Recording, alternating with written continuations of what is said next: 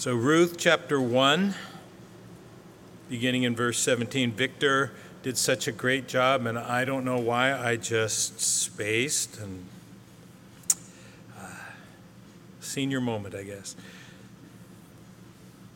Where you die, this is Ruth continuing, I will die, and there will I be buried. The Lord do so to me, and more also, if anything but death parts you and me. When she, when Naomi saw that she was determined to go with her, she stopped speaking to her. Now the two of them went until they came to Bethlehem, and it happened when they had come to Bethlehem that all the city was excited because of them, and the women said, Is this Naomi? But she said to them, Do not call me Naomi, call me Mara, for the Almighty has dealt very bitterly with me. I went out full, and the Lord has brought me home again empty. Why do you call me Naomi, since the Lord has testified against me, and the Almighty has afflicted me? So Naomi returned, and Ruth the Moabitess, her daughter in law, with her, who returned from the country of Moab. Now they came to Bethlehem at the beginning of the barley harvest. And be, continuing in chapter 2, verse 1 there was a relative of Naomi's husband, a man of great wealth, of the family of Elimelech. His name was Boaz. So Ruth the Moabitess said to Naomi, Please let me go to the field and glean heads of grain after him in whose sight I may find favor. And she said to her, Go, my daughter. Then she left and went and gleaned in the field after the reapers. And she happened to come to that part of the field belonging to Boaz, who was of the family of Elimelech. Father, we thank you for your word, Lord. We thank you, Lord, that it is life changing, Lord. Lord, your word is living and active, and it's sharper than a double edged sword, Lord, and it pierces to the soul, Lord, separating, Lord, the things of the, of the, of the body, of the mind, and, it, and, and the things of the spirit, Lord. Lord, we don't want today to have our head just filled with knowledge, Lord. We don't want to we don't want to have more information, Lord. We have enough information bombarding us constantly. Lord, what we need is your truth. You are the way, the truth, and the life. Lord, your word is, is spiritual, Lord. And so we need your Holy Spirit to illuminate and to enlighten it to our light. Lord, that we might take hold of these truths, Lord, and apply those things that you would have us to apply. So, Lord, give us ears to hear and hearts to receive and hands and feet that are quick to respond. We thank you, Lord, for this time. And Lord, may the words of my mouth and the meditation of all of our hearts be acceptable in your sight, O Lord, our rock, our redeemer, and how we love you. In Jesus' name, everybody said, Amen. You may be seated. Thank you, Sarah, for the songs. I can tell that you either read my notes or you, the Holy Spirit was speaking to you the same things because so many of those songs resonate with this chapter. We weren't able to get through um, the whole chapter last week. I had a very long introduction. I'm going to just short give a brief uh, setting for that next week. We won't dispense with that at all, but uh, I think it's helpful in the context to know uh, about the book. It's written by Samuel, most, most people believe.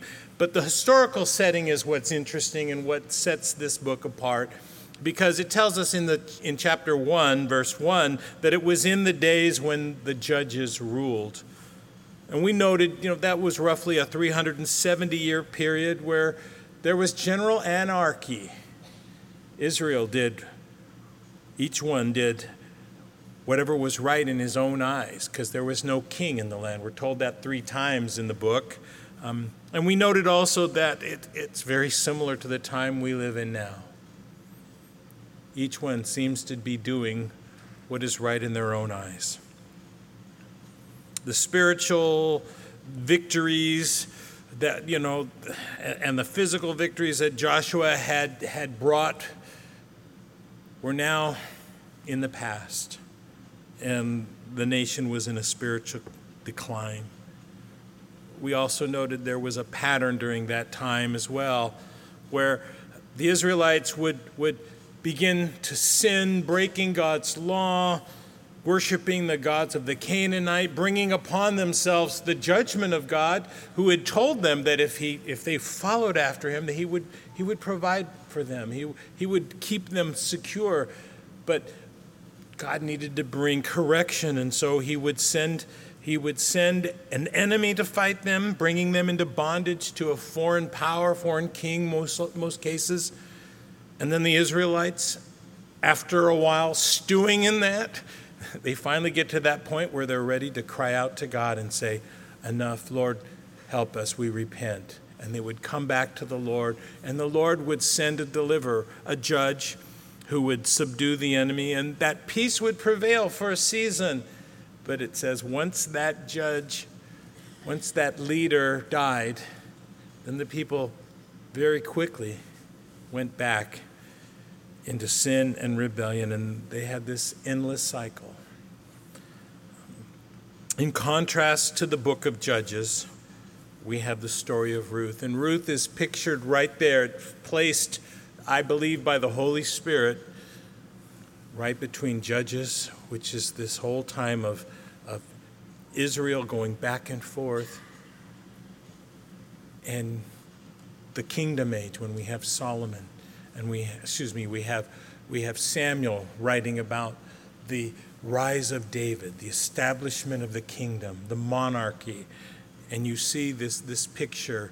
And it's it's not unlike what God is doing for us.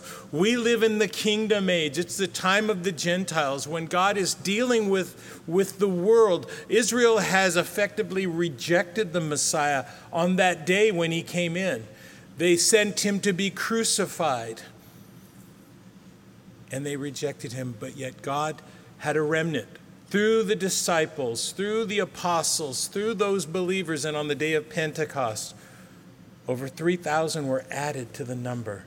They came and they spread the gospel, and God began to work through the Gentiles. We are nearing that time now when the age of the Gentiles is coming to a close. And we're seeing more and more things happening in the nation Israel. We're seeing God begin to work there in a mighty way. We can look back to even to, to the first part of the 20th century when God began to bring Israelites back into their land.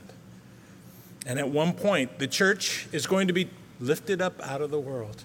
We're going to be taken into heaven, and God will, will continue to work. And he's going to set up his monarchy. But it's not going to be David. It's going to be one like David, but it's going to be one far greater. It's going to be the Son of Man, the Son of God, Jesus himself, setting up his kingdom, his throne in Jerusalem. And all the nations will come and worship him.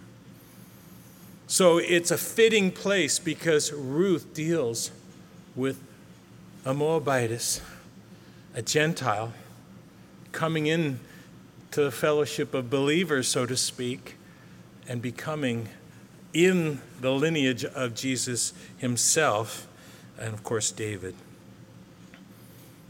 We noted that the literary style is pretty much through conversations. That's how everything moves about through here. Maybe from Naomi's point of view.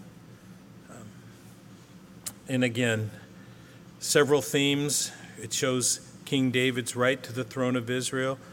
More importantly for us, perhaps, is that it illustrates God's providential and protective care over his people. So often it is during the worst of times that God reveals his love for us. It's those times where we are fearful and we lack wisdom and that we, we are seemingly groping in the dark for answers, that God will comfort us and He will come close and He becomes more real to us than ever before. And the third thing that we will see in the coming week, um, next week, in, in, in the, the last chapter, Boaz as a type of our Lord Jesus Christ. Acting in grace, he redeems Ruth just as in Christ just as Christ acted in grace to provide redemption for us all. So, again, a, a brief summary. We're going we're gonna walk through this in, in chapter 8, but I want to give a, a brief summary of, of where we've been. Elimelech, his wife Naomi, and their two sons sick and tired, or Mahlon and Chilion, that's what their names kind of are translated as. They go into the country of Moab to find bread and escape trouble. And we noted a famine in the land meant that uh, Israel as a nation was not being obedient to the Lord because God had promised if they were to be obedient, that God would provide everything they needed. And so there were circumstances, situations that were going on to where God was not providing. And rather than trust the Lord to provide, they left Judah for the enemy's country. Things got worse for them there instead of better. And Naomi's troubles began to pile up. Warren Wiersbe added this comment It's better to be hungry in the will of God than to have a full stomach and be out of his will. And I can say amen to that from personal experience. And I hope you can as well. It's better to be, as, as this Psalm 84, I'd rather be a doorkeeper in the house of the Lord than dwell in the tents of the wicked. To have everything that I want in the world and yet not have Christ is to lose everything. So then Elimelech dies, his sons die. Um, oh, prior to that, I should say, they, they planned to stay in Moab just for a short time, but their sojourn took 10 years, and during that time, their sons married Moabite women, which was against the law. Deuteronomy chapter 7 and 23 talk about the command of God not to intermarry among pagan nations and expressly instructed them not to mix with the Moabites. So they had strayed. And it's interesting how so often we make one compromise here, it leads to another, to another. And so finally, Naomi is left alone. Elimelech dies, her sons die. And so sorrow upon sorrow of her heart. And it's just her and her daughter in laws that are left. Through all her suffering, though, Naomi was loyal to, the God, to God. She held on to him. Even though she became afflicted in her heart because God was allowing these things to happen to her. She didn't understand, but she was loyal. And we noted that when the heart is at its deepest, it's still true to God. Grace will find an opportunity to work through whatever condition, whatever situation. Even if our faith is weak, you remember Paul made this statement in, in 1 Timothy if we are faithful, he will be faithful. But if we are faithless, he will remain faithful, for he cannot disown himself. And we have that confident assurance that if you're in Christ, that even at those moments where you lack the faith, when you falter, God will still be faithful, and He is the one that can take and make beauty from ashes. He can take the, the dregs of life, so to speak, and He can turn them into that choice wine. He can take that water as Jesus did as, as that illustration for us at the wedding of Canaan. Take those water pots when they had no wine, and he was able to transform them into the best wine. God can do that. Now, it's best for us to not test God on those things and to stay in the will. And we talked about that. Stay under the spout where the blessings of God come out. We want to stay in that. So, Naomi where our text, she, she turns her face again to her own country. She hears word the famine is over, and so she urges her daughter in laws to, you know, go back. Don't, don't come with me. I'm going to go back to Israel. You stay here. And we're going to pick up the story in verse 8 just to give us a context as we roll through. Uh, Naomi said to her two daughters in law, Go, return each to her mother's house. The Lord deal kindly with you as you have dealt with the dead and with me. The Lord grant that you may find rest each in the house of her husband. So she kissed them, and they lifted up their voices and wept. Orpah and Ruth had family ties in Moab. This was the nation they had come out with. They had been people that worshiped the, the foreign gods that were in that land. They had been uh, part of, they knew the traditions, they knew the culture, they knew everything about that. To go to Israel was to leave everything and to take on a whole different culture, a whole different religion and to rather than be accepted, to be potentially an outsider and an outcast, despised by, by your neighbors. It wasn't a promising thing that they would have to look for, forward to. And so, so Naomi's kind of saying, Look, you guys should stay here. And the Lord bless you. Deal kindly. You've dealt kind with me. You've dealt kind with my husband and, and my sons. May the Lord repay you for that. And so she blesses them. And then she kisses them, and they, they all have this, this time of, of, of just weeping together. And we noted this was a special relationship that Naomi had with her daughter in laws. They were, they were intensely connected in their hearts to one another. So it had to be very difficult for Naomi to say, Go back, you stay. And they said to her in verse 10, Surely we will return with you to your people. But Naomi said, Turn back, my daughters. Why will you go with me? Are there still sons in my womb that I may be your hus- they, they may be your husbands? Turn back, my daughters. Go, for I am too old to have a husband. If I should say I have hope, if I should have a husband tonight and should also bear sons, would you wait for them till they were grown? Would you restrain yourselves from having husbands? No, my daughters, for it grieves me very much for your sake that the hand of the Lord has gone out against me. So Naomi sees that the fruit of them going into Moab, of leaving the promised land, has brought the hand of God against her and her family. And she ties that together. And she won't subject her daughter in laws to an uncertain life. She knows they have nothing to gain in going with her. we noted that when she makes that reference, are there still sons in my womb? The reference is to the custom of the Levirate marriage, where the brother of a man who died childless married the widow uh, of his, uh, you know, of his brother to raise up an heir for the deceased. And you can you can look about that in Deuteronomy chapter 25. And Naomi's saying, look, that she has no other sons to give. She's an old woman. There's, there's not going to be an opportunity there. She's grieved in her heart and her mind. She feels the weight of all that has come upon her and her family. And she's going back now to the land of Israel and going back to her God. And we noted this. Despite feeling that the hand of Lord was against her, she didn't grow bitter against God.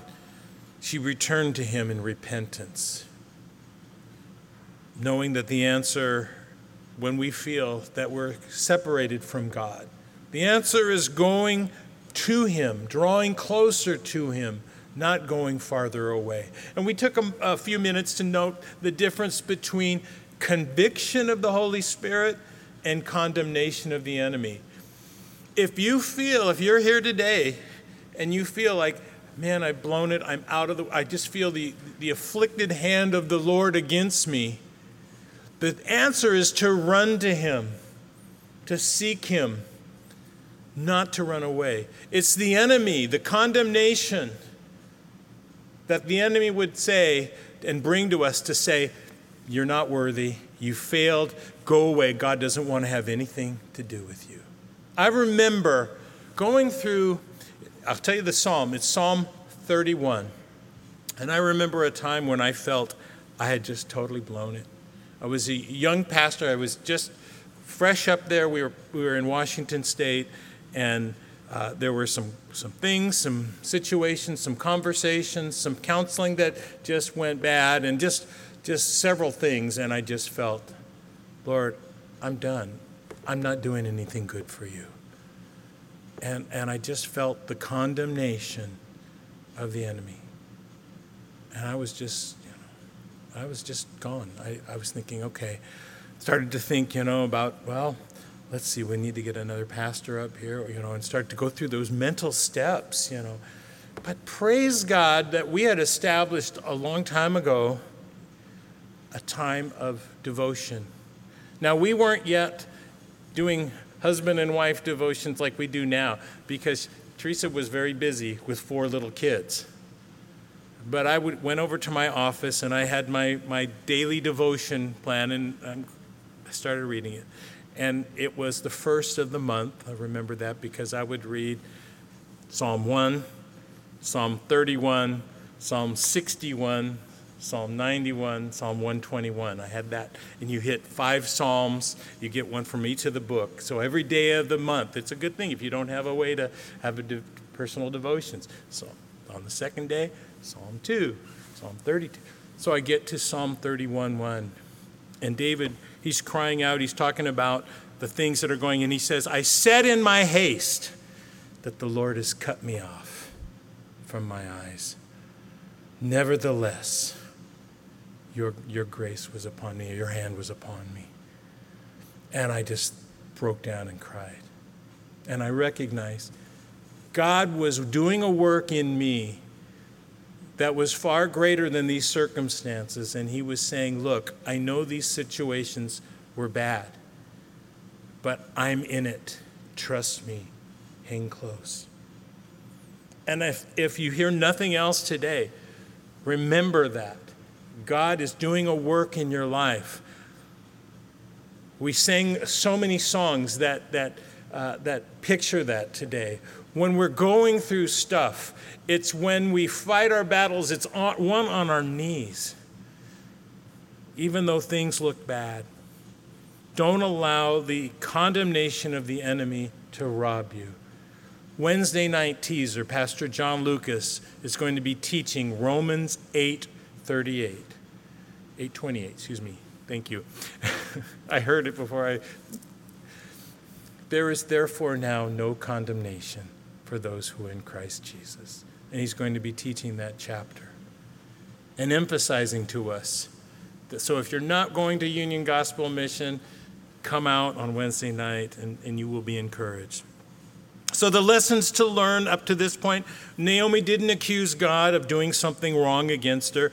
She acknowledged his total control over the, all the circumstances, and it was actually an expression of trust in her to go back. She didn't become bitter, but she trusted in the sovereignty of God despite her personal calamities, calamities, excuse me. I made a new word, Pastor Bob. Calaminations. Hmm. What Naomi could not see is that the hand of the Lord would go out for her shortly. And we'll see in this book that God is going to turn everything around. So, verse 14, we're going to pick it up here. Then they lifted up their voices and wept again, and Orpah kissed her mother in law, but Ruth clung to her.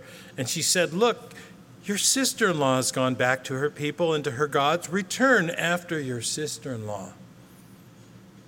Both Orpah and Ruth felt deeply and both loved Naomi. Both were anxious about the future, but a choice had to be made. And Orpah chooses to go back to her gods, to her old life, rather than clinging to Naomi and going forward. And we're going to talk more about that in just a minute, but uh, you know, there's always that crossroads that we have. For me, that crossroads that I mentioned was in Psalm 31 when the Lord gave me that, that wonderful little nugget that I never forget. And I had a choice to make.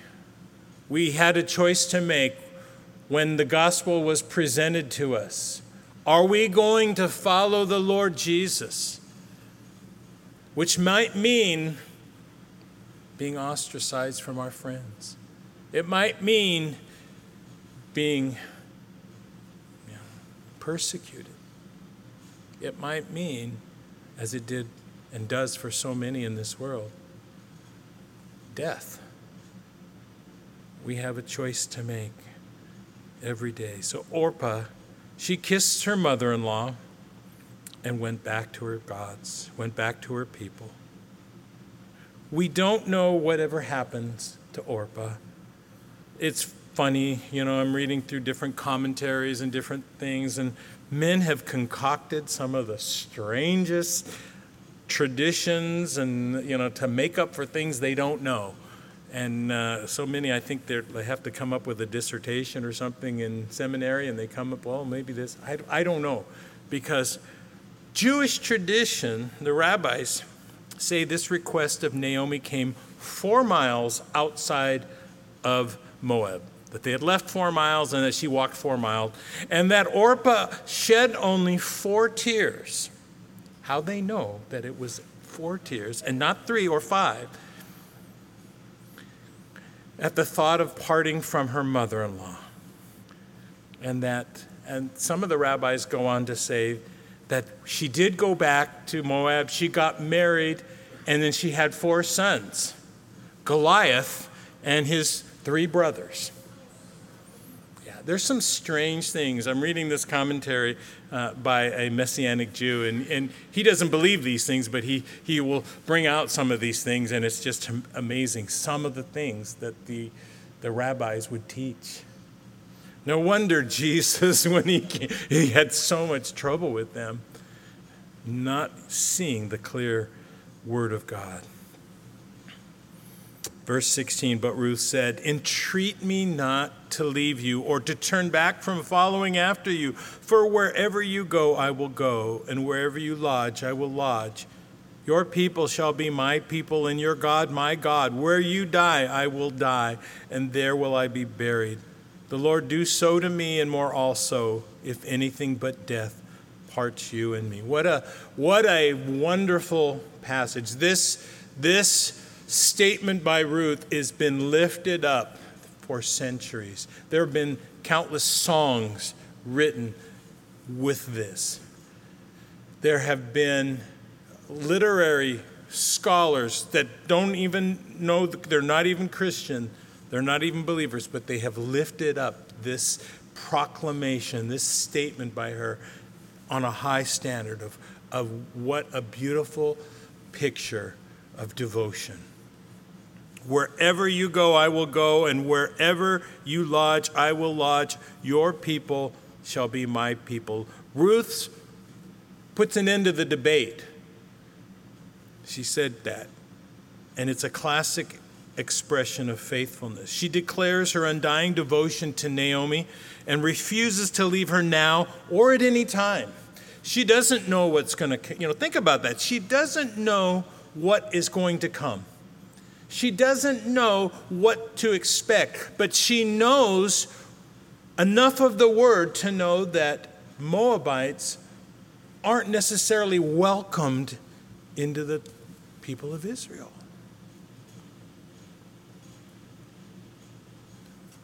Your people shall be my people. She declares her a decision to abandon her own country, her own people She's going to be cut off from her own people because they're not would not be too happy about this. You're going over to Israel, they're the enemy. They're the invaders. Even though there was a relationship there,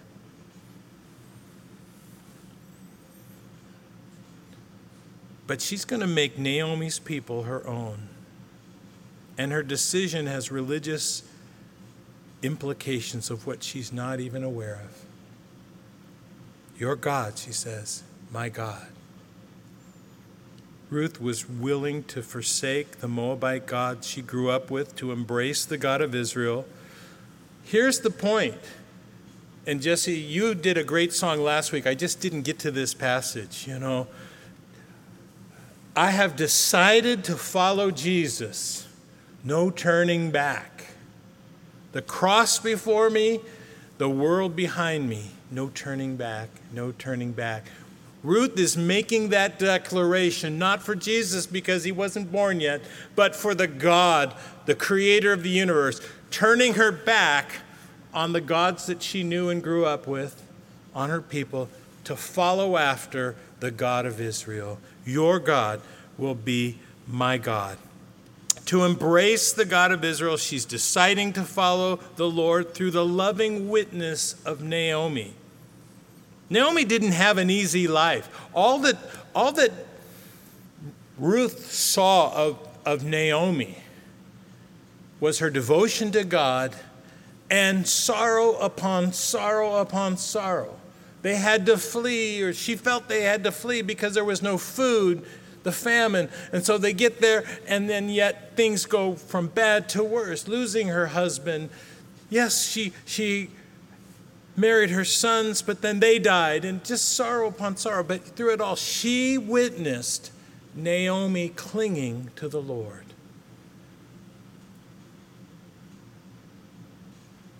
Naomi still honored it. Ten years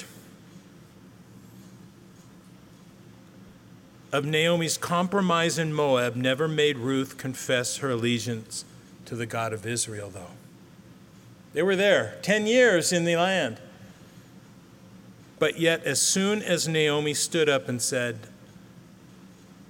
I'm going back to the God of Israel, I'm going back to the nation, I'm going to put my fate in his hands rather than stay here.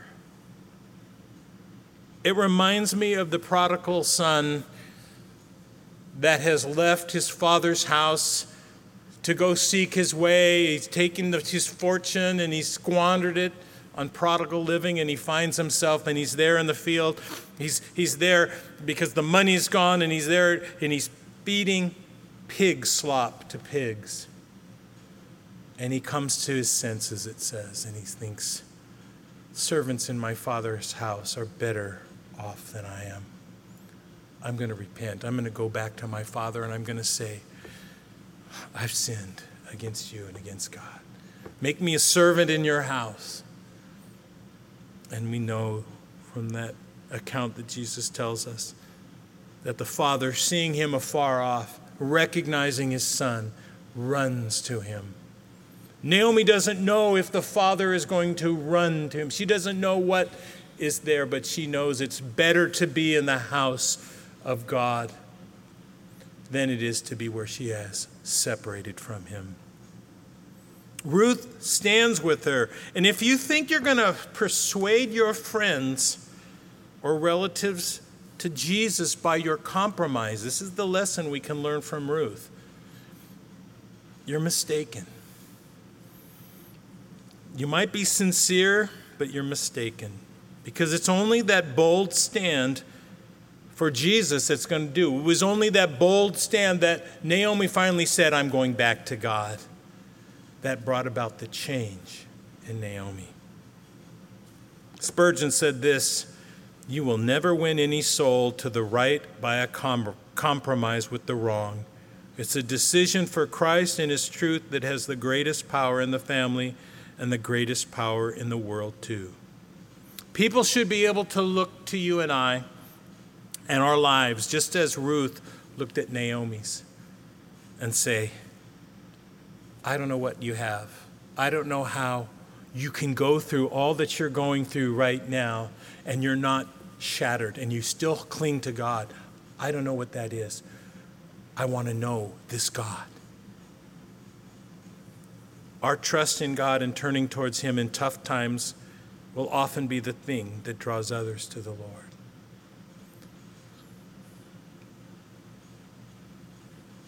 The Lord do so to me, she says, and more also, if anything but death departs you and me. There's a clear indication here. Now, Ruth is trusting in the Lord. The Lord do so to me. Ruth had little knowledge of the true God. Only that which she saw from Naomi. And perhaps Naomi took time with her daughter in laws to share, and they, maybe they read the scriptures. But she knew that God was a God of fairness and justice, and so he could be called upon to hold her accountable to the promise I'm never going to leave you, I'm going to be with you, I'm going to take care of you. Morgan in his uh, commentary. He says Ruth had faith, and the beautiful words she expressed to Naomi, Naomi were the expression of that faith. Not alone did the poor Moabitess woman say, Thy people shall be my people, but also Thy God, my God. It was grace which had drawn her. She clung closely to Naomi, becoming one with her in all her misery, yet with a faith and a confidence in Naomi's God, which at this point Naomi doesn't even have. Naomi's saying, Go back. You don't even know what's. Naomi, Ruth saying, No, I'm going to be with you. I'm going to trust that God is going to take care of us. It's amazing. And verse 18, when she saw that she was determined to go with her, she stopped speaking to her. That's enough. The word determined indicates an unshakable firmness. Naomi says, Okay, she's resolved. Okay. Verse 19 Now the two of them went until they came to Bethlehem. And it happened when they had come to Bethlehem that all the city was excited because of them. And the women said, Is this Naomi? But she says to them, Don't call me Naomi, call me Mara, for the Almighty has dealt very bitterly with me. I went out full, and the Lord has brought me home again empty. Why do you call me Naomi, since the Lord has testified against me and the Almighty has afflicted me? You can see the sorrow of her heart. Two of them went until they came to Bethlehem. We don't know the journey. We don't, it's not described for us. But if you remember, to get there, they had to go back, crossing over the Jordan, through, through, the, through the wilderness, go through, the, through the, the desert area of Judah, come through the mountains, and then come down into Bethlehem. It wasn't an easy trip.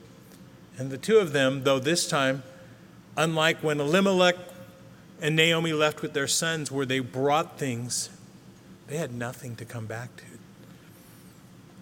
And they receive this warm welcome. Bethlehem was just a large village. It's, it's like a small town where everyone knows everyone. Many people had remembered Naomi. I don't know if you've ever lived in a small town or you've, you've, you have that experience. So we did when we were up in Washington, and it was one of those things, and we, we laugh all the time because we'd go into the local market and they had a little little coffee stand and they'd yell out, "Oh, hey, Teresa, do you want that mocha today?"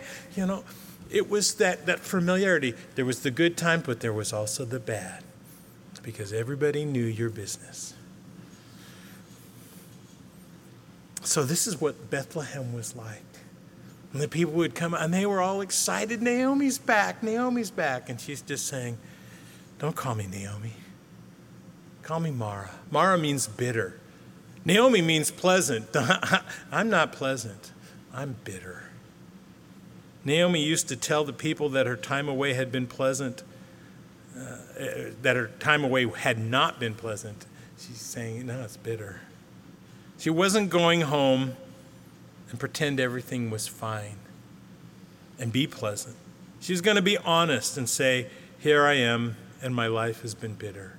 You know, that's so important. That is so important that, that you know, she wasn't a phony. She didn't pretend, oh, yeah, everything's good. You know, like we do when we come to church in the morning. Hey, everything's oh, everything's great. You know, everything's fine. And maybe it's not fine. Maybe we need to be a little more real with one another, and we have the time on Sunday mornings to get maybe get with another person and say, look, you know, I don't know what's going on, but I need you to know I need prayer right now. I've had a rough week, or I've had a bad thing happen this week, and I, and I just need somebody to, to pray with me. You know? I like how she was not a phony. She says, I went out full, and the Lord has brought me home again empty. She left Bethlehem having a husband and two sons came back having lost all three by death. Adam Clarke says it's likely that Elimelech took considerable possessions with him into the land of Moab, for as he fled from the face of the famine, he would nat- naturally take his things, his possessions with him. And on this, Naomi probably subsisted during that time. She probably slowly sold things off, used the things that they had, and now she's coming back empty handed. But she was not afraid to see the hand of God in all her calamity. But in the midst of those things, she was bitter about the circumstances, but she wasn't bitter about the Lord. She recognized that his hand was upon her, but she went to him. She knows that even though things have been terrible, Again, the answer is in drawing closer to Him, not going farther from Him. And so, verse 22 Naomi returned, and Ruth the Moabitess, her daughter in law, with her, who returned from the country of Moab. Now they came to Bethlehem at the beginning of the barley harvest. The word for return here means more than just a physical connotation of they went and they've come back. It indicates a deeper thing a return to God and a return to the God of the land, the land that was the promised land. She felt the Almighty had afflicted her, but in the coming chapter, she's going to see how much God Almighty is going to bless her. And it would have been easy for Naomi to focus on what she had lost. She had lost a husband. She'd lost two sons. She'd lost a daughter in law. She lost all kinds of material possessions. And all that was left was one daughter in law, Ruth. But through that one thing that God left her, God was going to bring unbelievable blessings to her life. And at this point, all the good that happens in the future chapter chapters begin it's right here with Naomi's repentance, coming back to God, with her honesty, not, not holding up and saying everything's fine, but, but realizing and recognizing, Lord, I have nothing. But you are my God. And this land is the land that you brought us to. You said this is our land it will make a difference not only in her life, it's going to make a difference for, for Ruth, and it's going to make a difference in the destiny of Israel because from Ruth will come David, Israel's future king, and from David is going to come Jesus. Naomi had left Bethlehem because of a food famine, and the barley harvest must have been a welcome sight. They came back, the food is things that she had heard, the things the Lord used to draw her back were true. The second thing that we need to note here that Ruth made a real decision for God. In her determined decision, Ruth effectively says, I accept the poverty. I accept being an outcast. I accept the fact that I may remain a widow for the rest of my life. I accept that I am going to be responsible for my mother in law. She was willing to accept all that in order to take a stand for God. And she demonstrates her faith filled decision by going forward to Bethlehem with Naomi. And Naomi demonstrates her repentance by going back to Israel, to Bethlehem. You see, it all leads to Jesus for us. Because if you found yourself at a place where, like Naomi, you are struggling and you recognize, I'm out of the will of God, I've allowed these other things uh, to come there and to separate me from a relationship, the way is always just to go back to Him. And if you're here, and, I, am looking around, and I think I know pretty much everybody here, um, but there may be somebody listening on the radio, a radio, oh, boy, is it live or Memorex? Yeah. yeah. I made that reference on Wednesday night, and uh, people were, what? what? What do you mean by that? I said, never mind, it's an old reference from the 70s. Okay. But you may be maybe watching this. You may be watching it on YouTube live or Facebook or whatever. And you want to know more about this God. The way is to go to him. Come to him. Come to Jesus. He will answer those things. He will he will he will through his word will provide all that you need for life and godliness. So Naomi demonstrates her repentance by going back. Ruth demonstrates her, her faith filled decision by going forward. Naomi thought she was returning empty handed, but she had Ruth with her. And the harvest was ripe, so there was hope. And in chapter 2, we're going to see that God uses Ruth to change her mother in law's attitudes towards life, towards God. And we're just going to, going to get a, a, a, our feet wet this week, and next week we'll dive right into it. But uh, we're going to see here in chapter 2 Ruth moved from one that has had expressed sorrow to one that now moves to a place where she's in her new relationship with God, she begins to serve him by serving her mother in law. She moves. So, chapter 2, really, the theme is service from a thankful heart. Again, we're just going to touch three verses here, and then, and then we'll save the rest for next week. But but we'll see in this chapter, in chapters 2 and 3, we're going to see a glimpse of the life of the poor in Israel, ancient Israel. Naomi and Ruth are now living in Bethlehem with no specific details given to their living conditions.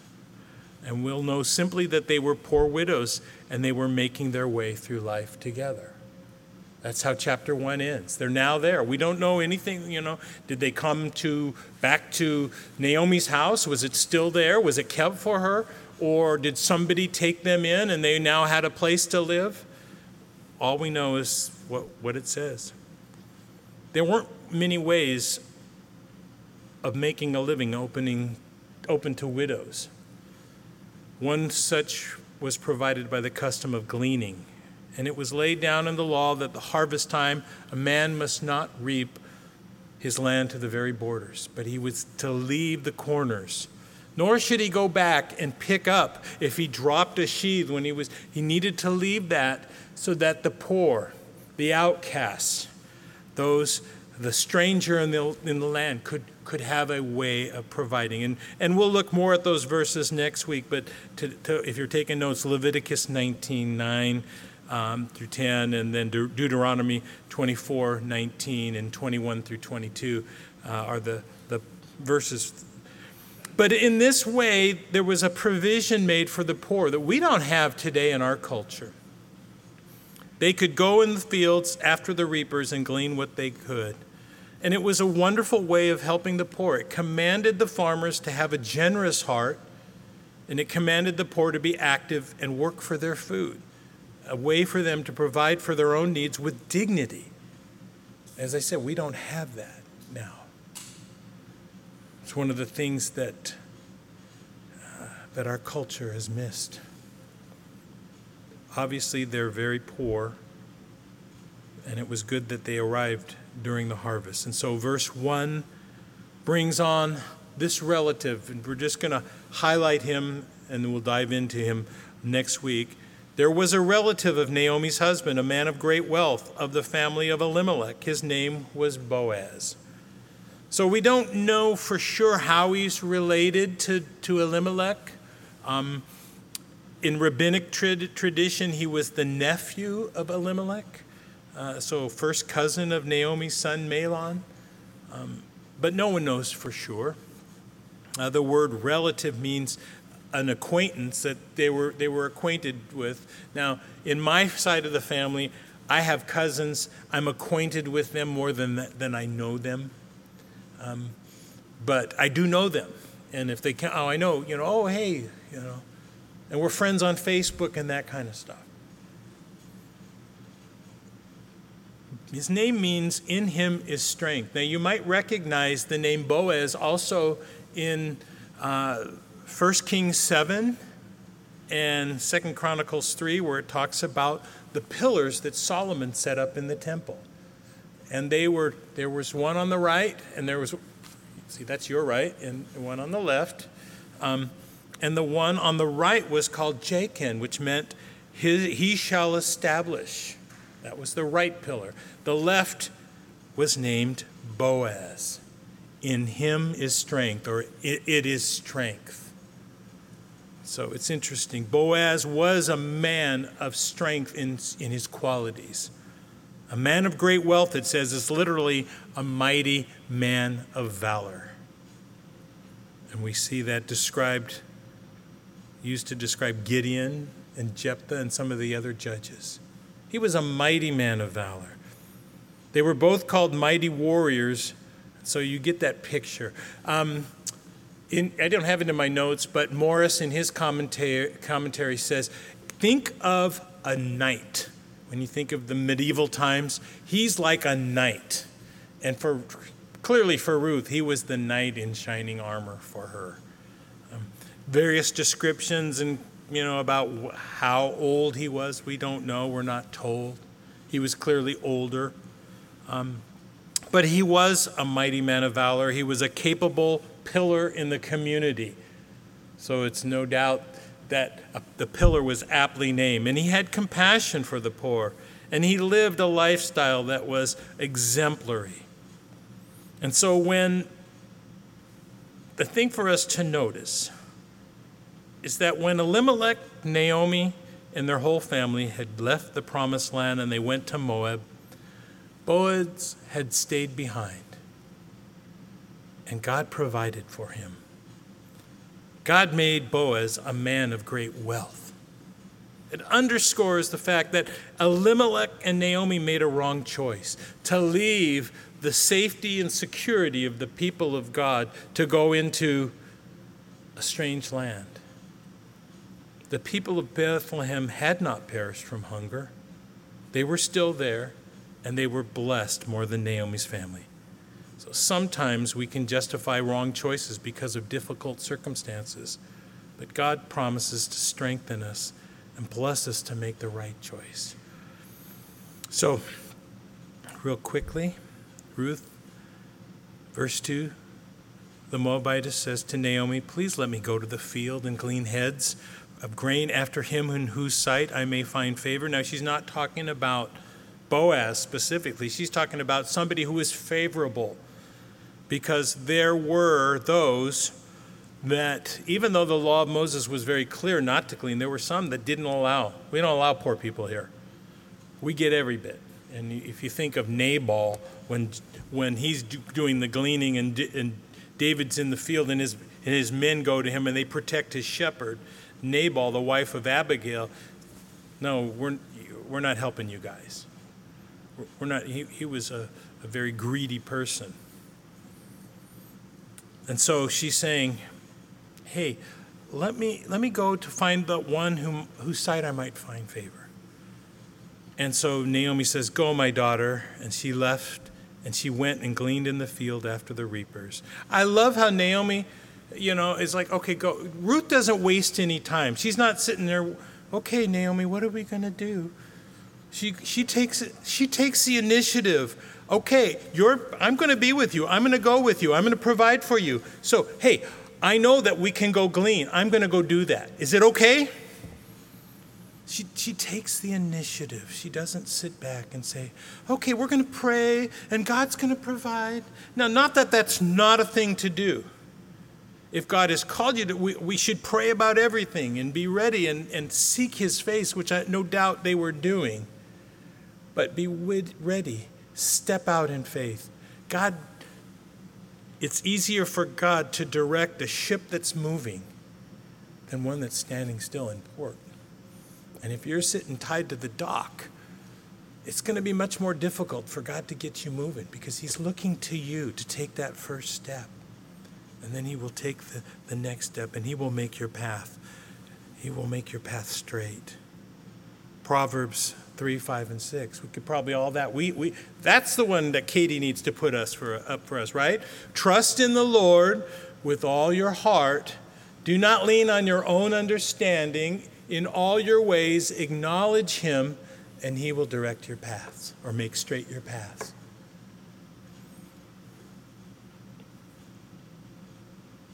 And I love what it says in verse 3. Then she left and went and gleaned in the field after the reapers. And she, oh, happened to come to the part of the field belonging to Boaz, who was of the family of Elimelech.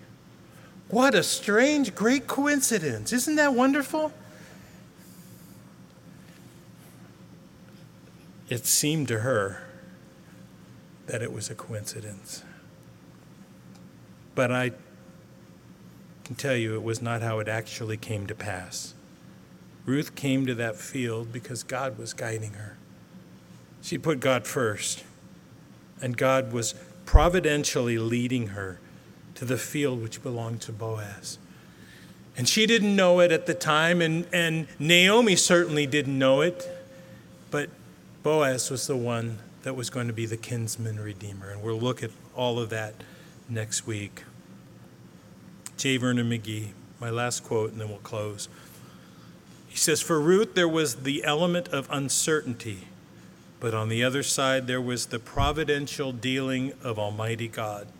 One of the glorious things as we go through this world today is to know that our times are in His hands, to know that He is ordering the events of this universe, and to know that God has said that nothing can come to the child of God without His permission.